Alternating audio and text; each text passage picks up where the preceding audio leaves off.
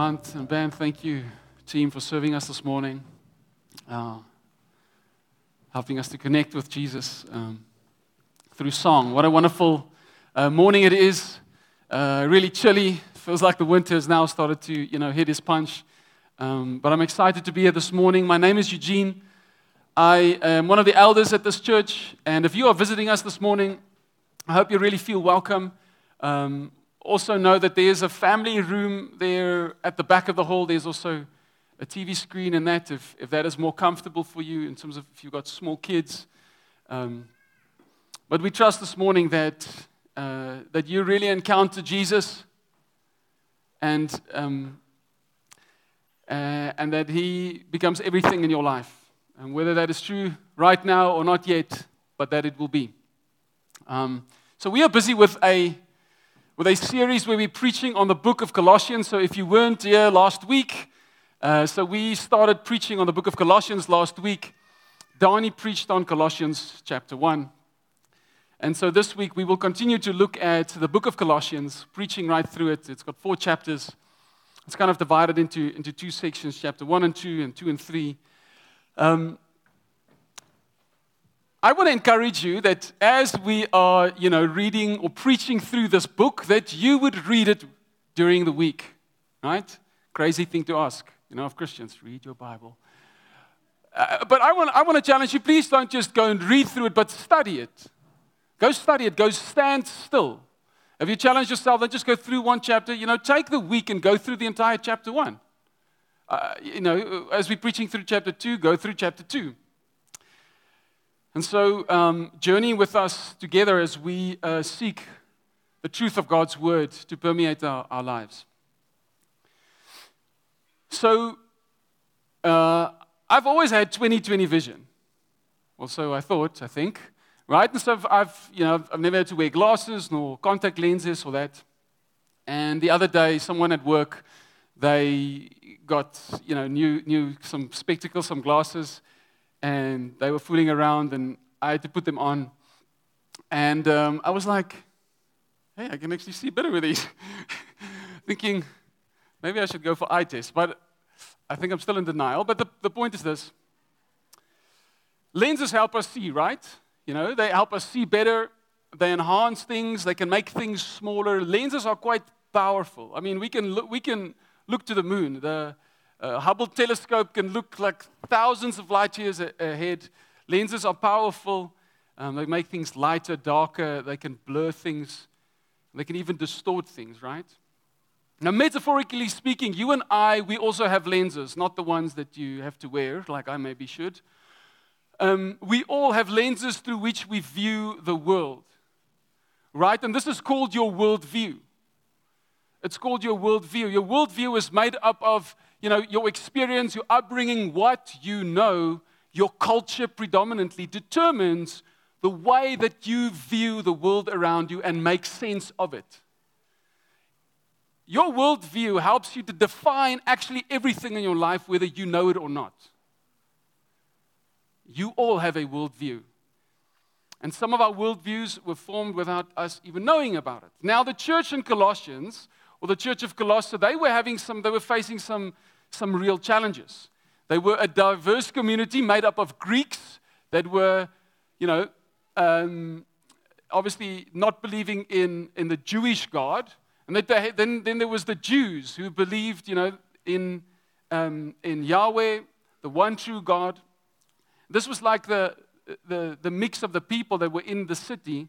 But the church was facing some cultural pressures uh, and social pressures from the culture around them and uh, these pressures were basically from these two groups of people, the Jews and the Greeks. The Greeks had a polytheistic worldview. The poly meaning many in Greek, theistic meaning God or theist God.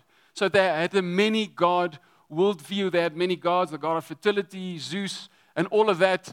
And uh, they would govern different arenas of life that they would, um, that they would believe in. Basically saying that there is, that Jesus is just another God. Right? And so they would just add Jesus as just another God. Then there was the Jews. they were uh, putting pressure on the, the, the Christian community to observe the Jewish law. Um, they had to, you know, abide by every law of the Torah, the law of Moses. They had to get circumcised, eat certain things, and observe certain festivals. And so the church was getting confused with what was happening. There was this melting pot of different philosophies, of different worldviews, and religions coming in one. And the church started getting confused, and there was some teachings coming into the church that basically was pulling in all these different worldviews and all these different opinions and philosophies and religions and the church was getting confused. And so, what happened with the church in Colossians is that they um, were still viewing the world and the gospel and the word of God, God Himself, through their old world view of being born in the Colossians kind of mixed pot of culture. The Colossians started off well. They received Christ, some of them. Some of them would join church, some of them would get saved. But the pressure and the beliefs of the culture started influencing the church. The pressure of the culture started influencing the church and not the other way around. It kind of sounds familiar for me. And they started viewing God through their old cultural lenses. Now, I want to pose a question to you this morning.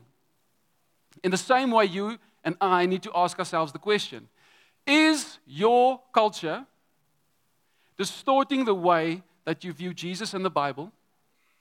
Or is the Bible clarifying how you view your culture and the world around you, and for that matter, every other culture, every other worldview, every other thing?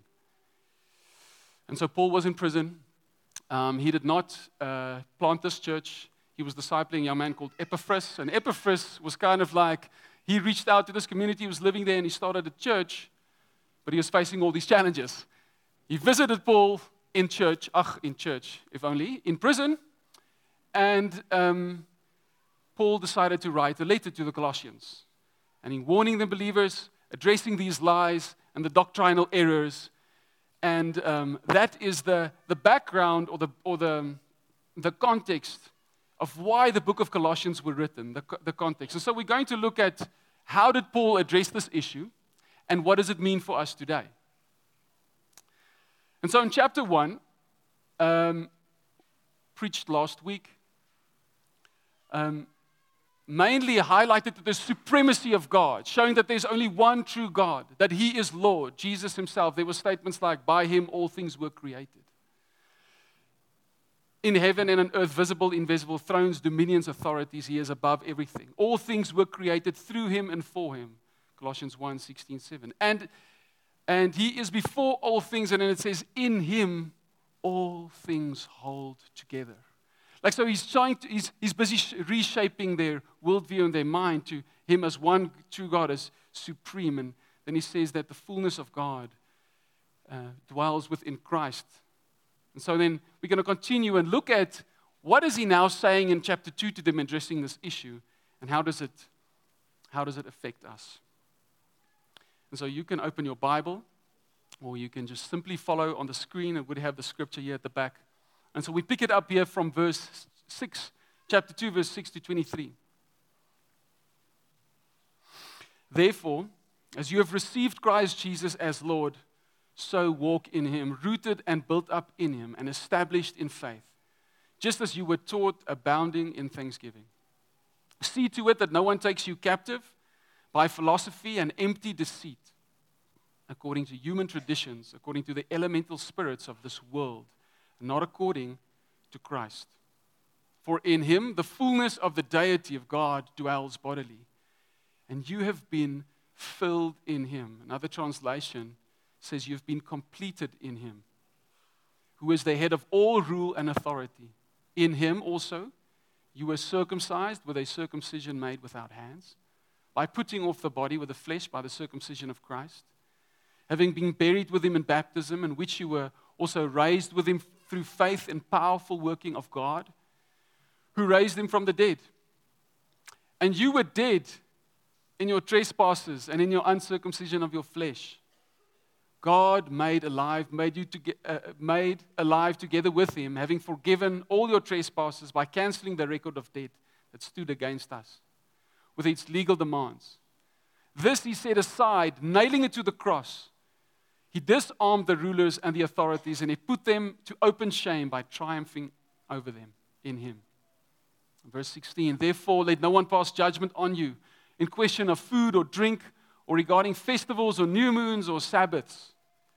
Let no one disqualify you, insisting on asceticism and worship of angels, going into detail about visions puffed up with reason by a sensuous mind, not holding fast to the head, which is Jesus, from whom the whole body, nourished, knit together through its joints and ligaments, grows with a growth that is from God, not from self. Verse 20 If with Christ you died to the elemental spirits of this world, why, as if you were still alive to this world, do you submit to these regulations, O Colossians? Do not handle, do not taste, do not touch. According to the human precepts and teachings, these have indeed an appearance of wisdom and promoting self made religion and asceticism and severity of the body, but they are of no value in stopping the indulgence of the flesh. They cannot help you to overcome sin. So he starts off, right? In verse 6, and he says, Therefore, Colossians, that just as you have received Jesus Christ as Lord, so continue to walk in him, being rooted and built up in him. What was he saying? Well, firstly, we need to ask how did they receive Jesus? We need to understand how did we receive Christ? How did they receive Christ? Well, they would have received Christ. Epaphras was discipled by, by, by Paul, who was writing this letter, would have given him the, the truth. Epaphras was preaching the undiluted gospel that said, You receive him by faith and not works, right? You realizing that you are dead in your trespasses and your sins. Dead. Not alive. Uh, not living, dead, right? Doomed to hell. And that no amount of good works, no amount of good works or religious acts can close this gap between you, your sinful life, and a holy God. And you realize that the magnitude of your debt is too big and you cannot pay it. You are never able to pay it back. You are never able to make amends and appease this God who demands this wild perfection holiness. They would have received Christ by believing that Jesus is Lord, that He is God, the only one perfect, the only one that is able to die for their sins. They would have believed that Jesus actually, you know, died for their sins, that He died on the cross, that He nailed their guilt to the cross, and that He was punished and tortured for their sin, that He was killed. He was basically replaced. them receiving his righteousness, him receiving their sin, right? They would have received Christ by receiving God's grace, receiving his forgiveness, uh, receiving eternal life, no more condemned, no more dead in their sin, no more far removed away from God. They would have been, they would have received being reconciled back to God, right? Adopted as children. Now, that was just like a short eulogy of the gospel, right? That, that, that is the gospel, that it is not by, not by human effort, not by works, not by religious practice, but it's by faith alone, through grace alone, by Jesus uh, uh, uh, alone, our faith in Him alone. That is the undiluted gospel. And so then he was saying to them, he was reminding them, he says, Guys, you started off well. You received Christ by faith through in His grace. And then something happened. What happened? In Galatians, you remember Paul writing to the Galatians, you know, just, just page from Colossians. He goes, You foolish Galatians. Like he really reprimands them. He says, You started off so well. Who has bewitched you? Crazy. Like, who has taught you this nonsense that you are believing now? And in the same way, he's addressing some of the same issues. So Paul was saying to them, he was basically saying this to them that you don't just come into the kingdom of God by the gospel, but you live your entire life through the lenses of the gospel. The late Tim Keller, he puts it this way The gospel is not just the ABCs, but it is the A to Z of Christianity. The gospel is not just the minimum required doctrine necessary to enter the kingdom, but the way we make all progress in the kingdom of God. And so basically, what Paul was saying is that, hey, Colossians, that you've, you, you've, you've taken some of your worldview and some of this, and you've put on these glasses to define the gospel, where the gospel needs to define everything that you do. And see, as, as believers, many times we would kind of move on from the gospel. Yeah, yeah, great stuff. I got saved. Hallelujah. I'm going to heaven. Jesus, thank you. Not by my, not by, you know, my works, but by what you've done on the cross. And we kind of leave the gospel there behind, where the gospel should form the foundation of everything and be the lens through which we view absolutely everything. And the Colossians started moving away from the gospel and, and they started viewing Christianity through their old worldview lenses. Now, you'll see a picture there behind me, and it is non different from what you and I do. And so, before we got saved, you know, we, we, we kind of view the world through our own worldview. Let's say it's a non Christian worldview, maybe tainted with some religion of some sort. As our, our, our culture is quite, quite religious, you would say. Family, marriage, the economy, money, business, government, church, medicine, relationships, we view it through these lenses that you grew up in and what the, kind of the culture says things need to happen, right? And then, and then you get saved, and um, what happens is you kind of add Jesus to the mix. And so Jesus becomes just like uh, the polytheistic view that the Greeks had, which is not far different from how people in a very religious culture like I would do exactly the same. They would kind of add Jesus to the mix, he's, he's somewhere there. And he doesn't ultimately define absolutely everything the way that we see it and we address it and align our lives to. And so, this is exactly what the Colossians did. They reverted back to this very way of viewing the world. Jesus is part of it whether it's through a religious add on that you have to do extra things, keep a lot of festivals, and eat certain diets so that God can accept you, or whether it is Jesus just being another kind of form of way to God.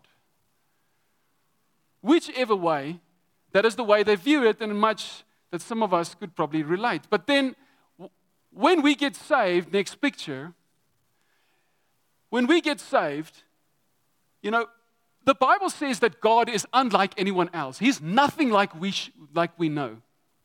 And I also want to say this to you that your worldview, whether you believe in God or not, is formed by your opinion or view of God. Whether you don't believe in Him, and that will ter- determine it, or whether you do believe in Him, but what you believe about Him would ultimately determine the way that you view life in its totality the way you would address every situation in your life, the way you would handle your relationships, the way you would do business and think about money, your sexuality, and yourself.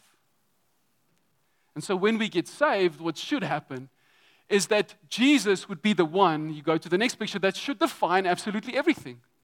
Almost like a, a hub of a wheel. Think about a, a bicycle wheel, a wheel. He is the hub throughout which every truth would grow. And if you would remove the hub from a wheel, it would collapse. He is the one that holds everything together, Colossians 1:16. And he is the one that defines absolutely everything, right? Imagine that you um, just think about the state, statement husband, love your wives. And if I was saying this, and, and here we had a bunch of Middle Eastern people, and here we had Western people, and here we had some uh, Eastern people, from different parts of the world, they would hear something completely different. And Paul was saying to them, guys, I am not coming to you through your own, I'm not saying this to you so that you can interpret it from your culture and so that you can come and define through what it should be. But I'm coming to you so that you can understand that He is the one that needs to define everything, right? Business. Maybe you're a business owner right? And so you get saved and you decide, well, but maybe the great thing is to do that I need to kind of pay my tithe or something like that. But Jesus is not really concerned about just parts of your life. He's really concerned about everything the way that you treat your staff, the way that you treat your clients, the way that you structure deals, the way that you think about your taxes, your compliance issues. What is ethical is not determined by you. Because if we can be the ones sitting in the seat of truth, so to speak, we can make up for ourselves the way that life needs to be governed. And that is exactly what the Colossians was doing. And in many ways, maybe I shouldn't say you, and I should say, in many ways, I find myself sometimes doing the same thing. That kind of Christ gets removed to, the, to my comfort or worldview of things, and I'm not allowing him to be who he is, which Paul is trying to make a clear point throughout chapter 1 and 2 who he really is. Everything business, education, work. He's got a lot to say about it. And so in him we are rooted and built up through, through the gospel. He continues in verse, in verse 8, he says, See to it that no one takes you captive by philosophy and empty deceit, according to human traditions, according to the elemental spirits of the world, not according to Christ. And so the philosophy of this world, whether atheistic, polytheistic, whatever ism there is out there, will seek to take you captive. What does captive mean? If you are captive, right? You are, if you are captive, it means that you are stuck, you are tied down, you are imprisoned. And you know what the devil wants to do? He wants to tie you down. He wants to take captive your mind and imprison you with lies so that you will not live the freedom that Christ has given you on the cross. 2 Corinthians 11:3 says, "But I am afraid that you that just as Eve was deceived by the serpent's cunning, your minds may somehow, your minds may somehow be led astray with your sincere, pure devotion to Christ. One of the most powerful weapons of the enemy, church, we'll get to, we'll get to the last point, which is Jesus is victorious, Satan is defeated. But let me tell you this one of his greatest weapons is deceit is lies. If he can get you to believe his lies, well, he's captured you. Whether you are saved or not, you can be saved and be captured. Do you know that? And so the Colossians, obviously, like I said, that they were captured by these different philosophies. We read in verse 16, they say that, you know, he's, he's jumping to a conclusion here, um, depicting the gospel and then he says, Therefore, let no one pass judgment on you in question of food or drink and with regards to festivals or new moons or Sabbath. That these things are all just a shadow of the things to come. Christ is the substance. And let no one disqualify you, insisting on asceticism and worship of angels, going on in details about visions, puffed up. Just asceticism, that word, if you like me, you had to Google it because you don't know what it is. Um, it's a clever English word, high one. It's, it's basically severe discipline and avoiding of all forms of indulgence. Uh, asceticism is typically what monks would do to attain some so, sort of you know, spiritual uh, ascent, closeness to God. They would deny everything in life, kind of chastising yourself to, you know, to be accepted to God. And so it's basically religion, right? And so, so there were these different lies in, the, in, in this community. Um, and so essentially, here's what the here's what the devil wants to do. Oh, just give me a moment. Yes, yesterday I was so stupid to think I can run in a Casca race, and now I'm paying the price. Anyways,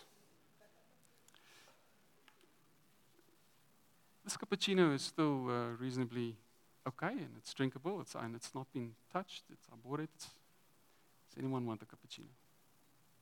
It's from Seattle. Nee? Christo, come on, jy wil. Okay, but wait, just hang on, hang on, hang on, wait. Um, I want to add something. It's just um, you would like it though. I know you, you would like it. So on my way here, there was just a bit of a sewage spill. I just got a little bit. And so um, if you don't mind, Christo, it's just a drop. It's not much. Come on. Oh, is it?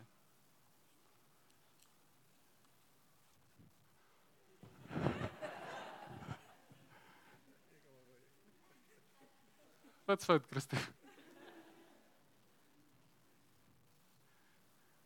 Why don't you want to drink? Right? Point, point taken. You know what the enemy does? This is exactly what the enemy does. He comes to dilute, rather, he wants to pollute the word of God and his truth. And he just adds a drop. He just needs to add a drop to get you to drink it. And then it's not no longer a cappuccino, but it is, I don't know, a cappuccino with a twist or something. But it's no longer the truth anymore. You wouldn't want it if you knew it. But yet he disguises it so nice. There's no way that you would know. I mean, if you smell this now, it smells fantastic. By the way, you can still have it, Chris. Christy. That was just fine pure water, you know, so you can. so look, he's still, he's still like, ah. It's fine, I'll drink it then, I'll drink it. I'll drink it. But you know what the devil wants to do, church? He wants to normalize, he wants to normalize his nonsense, his lies within our lives. And so that we would put on the worldviews that's not clearly defined fully by Jesus. And so we are deceived. And let me tell you, it affects every part of our lives. The way that you treat your children, the way that you do business, the way that you treat your wife, the way that you handle conflict, the way that you think about money and everything around you.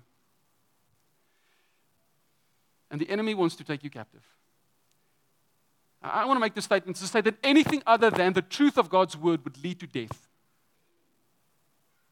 Would lead to death. Uh, verse 9 For in him the whole fullness of the deity dwells bodily. The fullness of God dwells in Christ. And and then he says this beautiful thing, but because he makes this picture all the time throughout Colossians 1 and 2, that God is in Christ, and Christ is God, and Christ is in you. The hope of glory. This mystery of all ages. Like, wait a minute, that just doesn't sound right. But he says that you have been complete or filled in him. And that you have to add nothing to it because all authority has been given to him and to him alone. And so that if Jesus is the way and the truth and the life, church, and if all things are held together by him, Colossians 1, if life and abundance is through him, John 10, verse 10, then anything else, church, anything else other than the Word of God, any other philosophy and thinking, I don't, no, no matter what church you grew up in or religion, anything else is a lie, no matter how it's packaged. And the devil would want you to believe it. And as Christians, we need to allow the truth of God's word to define the way that we look at everything. Because if you believe anything other than the next point that I'm, that I'm going to make and, and move into now, that Jesus absolutely bore all our sin and he conquered death and he was victorious over everything. Everything is a lie. Everything else that says anything else is an absolute lie. And so he was addressing this issue of worldview, of truth, and then the last, the last overarching truth that he was addressing here was he was highlighting the power of the victory of the cross and the authority that the believers got through the victory of the cross. Verse 11 says, In him, and we will close with this in him. Also, you were circumcised with circumcision made without hands. He's, he's, he's basically bringing the gospel, contextualizing it in their situation. And he's saying to them, uh, uh, with uh, putting off the body of the flesh by circumcision of Christ, Christ being the one um, through now you live, having been buried with him in baptism in which you were also raised with him through faith in the powerful working of God, who raised you from the dead. And you were dead in your trespasses and your, circumc- uh, and your circumcision of your flesh. He was like, Well, great stuff. All those religious acts, all those efforts, all the going to church, all the wearing your suit, all the paying your tithes, all the doing your nice things. Well, you were still dead. Well, well, we got, you know, we we're doing this, we're doing that, well, you're still dead. He said, It is God made you alive together with Him, forgiving your sins and your trespasses. And now listen to this, verse 14. And by canceling the record of the debt that stood against us with its legal demands. This he set aside, he nailed it to the cross, and he disarmed the, the rulers and the authorities, and he put them to open shame, triumphing over them. And so, you know what Jesus did at the cross? He disarmed Satan in the Garden of Eden. Man was created, and God gave him authority to rule and reign on this earth. And then what did the enemy do? The same thing he's doing and he's continuing to do. He deceives you. And he deceived Adam and Eve. And you know what they did? They gave back the authority to Satan, the ruler of this world. And you know what Jesus did? He disarmed the enemy. What does it mean to be disarmed? If you are armed, what do you have? You've got weapons. Weapons that you can do damage. If you are disarmed, what does it mean? You don't have them anymore. So what do you have? Lies, deception, right? But Jesus has triumphed over him. He was saying to the Colossians, Listen up. You are made alive with Christ. You have been forgiven. Your guilt is nailed to the cross. You don't have to work for it. You cannot add anything to it. You just need to make me the center. You put my faith in me, the only one that can do it. Satan, Satan no longer has the rule over your life, he no longer has the say over your life.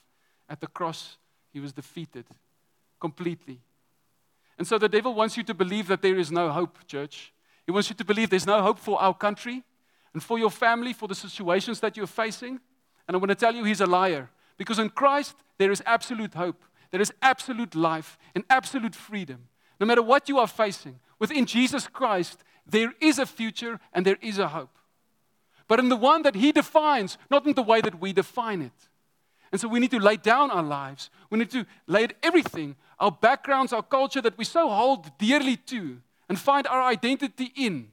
And we need to leave it and we need to come to Jesus with nothing.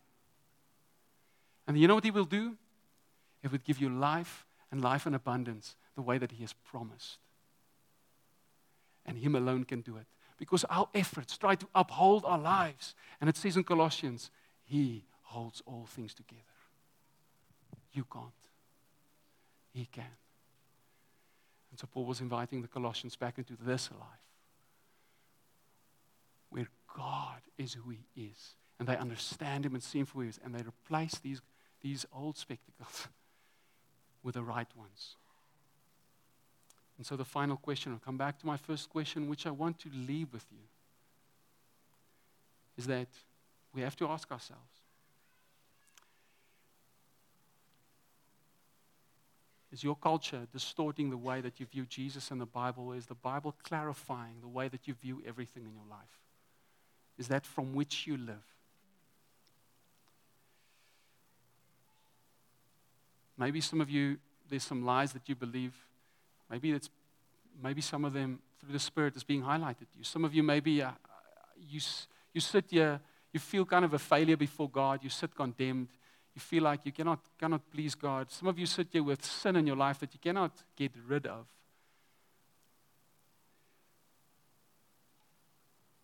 And I want to tell you that Jesus is victorious over them all, and today you can have that complete victory in Christ. And nothing else, nothing else, I mean, anything else is an absolute lie. Paul is saying Jesus is sufficient. He is the one that's sufficient.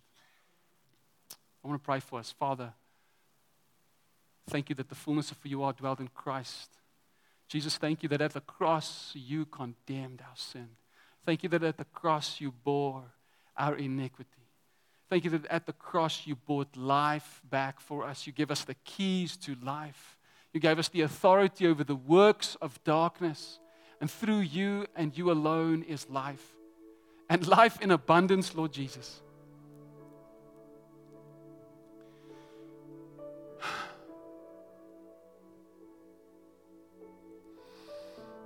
Jesus, forgive us this morning. Where so quickly we, we get entangled with the opinions of this world, their reasoning, their philosophies, their way of thinking, whether it's from a complete atheistic view or from a religious point of view, yet man made in his essence, like Paul said. Jesus, forgive us. Forgive us as we, as we kind of just add you to parts of our life and, and you have not become preeminent. And you are the center of everything. Lord Jesus, forgive us this morning.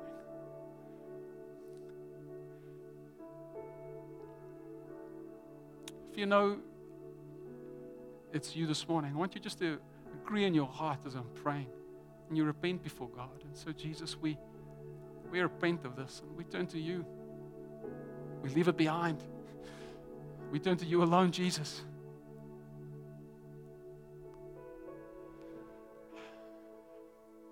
And Lord, we come and ask that you would come and define our lives for us, our identity,